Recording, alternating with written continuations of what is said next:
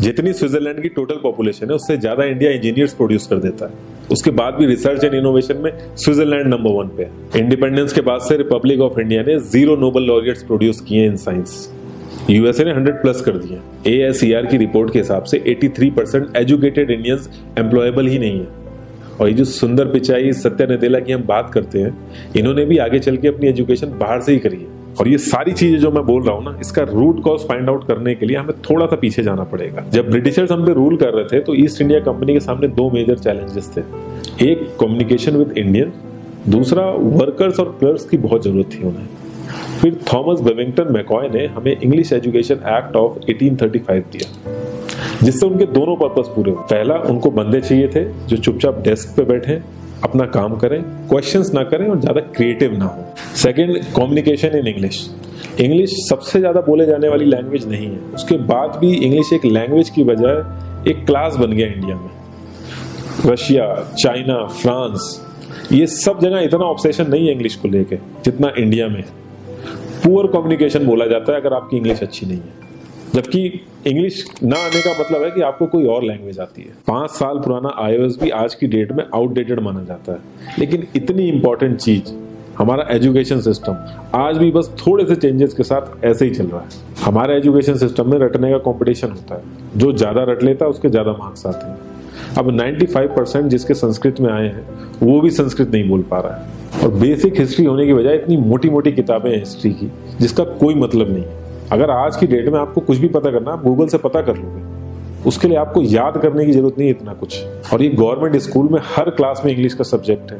बारह बारह साल लगाने के बाद भी लोग इंग्लिश नहीं बोल पा रहे हैं, और बिना किसी बुक को पढ़े एक पाँच साल का बच्चा सीख लेता है, क्योंकि उसको उसको वैसा एनवायरनमेंट मिल जाता है। ए प्लस बी का whole square is equal to A square plus B square plus two A B.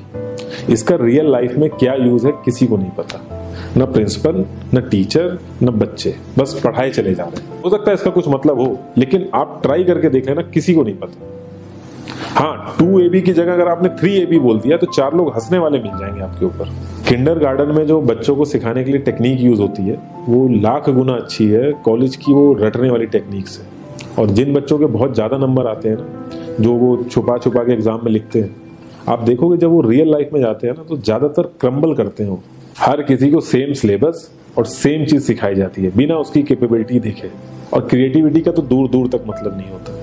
अब एक लाइन से आप शेर, मछली, सांप, हाथी सबको लाइन से खड़ा कर दो और उनसे कहो पेड़ पे चढ़ो, उनको तो जिंदगी भर यही लगेगा ना कि वो तो किसी काबिल ही नहीं है। और द्रोणाचार्य ने भी पांडवों को उनकी स्किल सेट के हिसाब से उनको चीजें सिखाई, सबको एक ही चीज नहीं सिखा दी। और हमारे एजुकेशन सिस्टम में ज्यादा ऑप्शंस भी नहीं है, सबसे ऊपर साइंस, फिर कॉमर्स, और सबसे नीचे जाके कहीं नंबर आता है आर्ट्स का। आर्ट लेने वाले को तो लोग इतना हल्के में लेते हैं जैसे वो किसी काम का ही नहीं है। हर माँ बाप को तो इंजीनियर या डॉक्टर ही बनाना है। कॉलेज वाले अगर एक्स्ट्रा कोर्स रख भी देते हैं तो माँ बाप एंट्री नहीं कराएंगे, तो वो सारा पैसा बर्बाद होगा कॉलेज का, तो ऑप्शंस कहाँ से आएंगे। और बचपन से ही आपकी ट्रेनिंग स्टार्ट हो जाती है। माँ बाप, भाई बहन, रिलेटिव सब ये समझाते हैं अगर आपके मार्क्स नहीं आए और जॉब नहीं लगी तो आपकी जिंदगी बेकार। और लाइफ की क्रिएटिविटी को आप रखते हो साइड में, और ये अच्छे मार्क्स और अच्छी जॉब पाना आपका सपना बन जाता है। अब ये सपना पूरा हो जाता है तो बहुत बढ़िया है, दूसरे को जेलस फील कराओगे, नीचा फील कराओगे। और इस छोटी सी उम्र में अगर सपना टूट जाता है तो सेल्फ डाउट में आ जाओगे। इतना बाहर वाले आपको नीचा नहीं समझेंगे जितना आप खुद की नजरों में गिर जाओगे। आप किसी भी चार पांच सक्सेसफुल आदमियों के बारे में सोच के देखिए जिन्हें आप बहुत सक्सेसफुल मानते हो या जिनकी तरह लाइफ आप जीना चाहते हो। मैं ये कह सकता हूँ कि वो इस एजुकेशन सिस्टम की वजह से तो सक्सेसफुल नहीं होंगे, चाहे वो जो भी हो।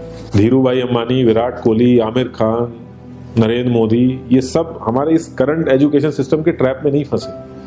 इन्होंने खुद सीखा, खुद एजुकेट हुए और खुद आगे बढ़े। किसी कंपनी के सीईओ को अगर ये कहा जाए कि आप अपनी कंपनी के सारे डिपार्टमेंट में इंटरव्यू दीजिए, तो कोई गारंटी नहीं है कि वो सारे डिपार्टमेंट के इंटरव्यू निकाल लेगा। और ये भी हो सकता है कि वो आधे से ज्यादा डिपार्टमेंट के लिए क्वालिफाई ना करे एजुकेशन वाइज, लेकिन वो पूरी कंपनी चला सकता है। तो ये जो एक स्किल है, इसके बारे में बात क्यों नहीं होती। लोग अपनी पच्चीस परसेंट से ज्यादा जिंदगी इस करंट एजुकेशन सिस्टम में लगा देते हैं ताकि अपने से कम पढ़े लिखे आदमी की कंपनी में जाके उसके सपने पूरे कर सकें। इंडिया का जो करंट एजुकेशन सिस्टम है अगर वो इतना ही अच्छा है तो जो भी सेलिब्रिटीज हैं, पॉलिटिशियंस हैं, वो अपने बच्चों को बाहर क्यों भेज रहे हैं पढ़ने के लिए। इनफैक्ट पॉलिटिशियंस के साथ तो ऐसा करना चाहिए जिस एरिया से वो जीते हों उसी एरिया के गवर्नमेंट कॉलेज में उनके बच्चों को पढ़ना कंपलसरी हो जाए, तभी वहाँ के गवर्नमेंट कॉलेज सुधर सकते हैं। तीन सौ अड़सठ प्यून की जॉब के लिए one point five lakh graduate और चौबीस हज़ार नौ सौ अड़सठ पोस्ट ग्रेजुएट ने अप्लाई किया।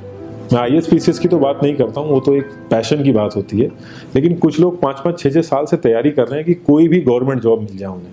उनसे पूछोगे क्यों ऐसे इतने टाइम से लगे हुए हो, तो वो एक ही चीज़ बोलेंगे कि जॉब सिक्योर है, मतलब आप काम नहीं भी करोगे तो आपको निकाला नहीं जाएगा। ये सारी कामचोरी वाली बातें माइंड में इसीलिए आती हैं क्योंकि हमारा जो करंट एजुकेशन सिस्टम है वो इतना कॉन्फिडेंस ही नहीं देता है कि हम अपनी स्किल के दम पे कहीं जाके काम करें और हमें निकलने का डर ना हो।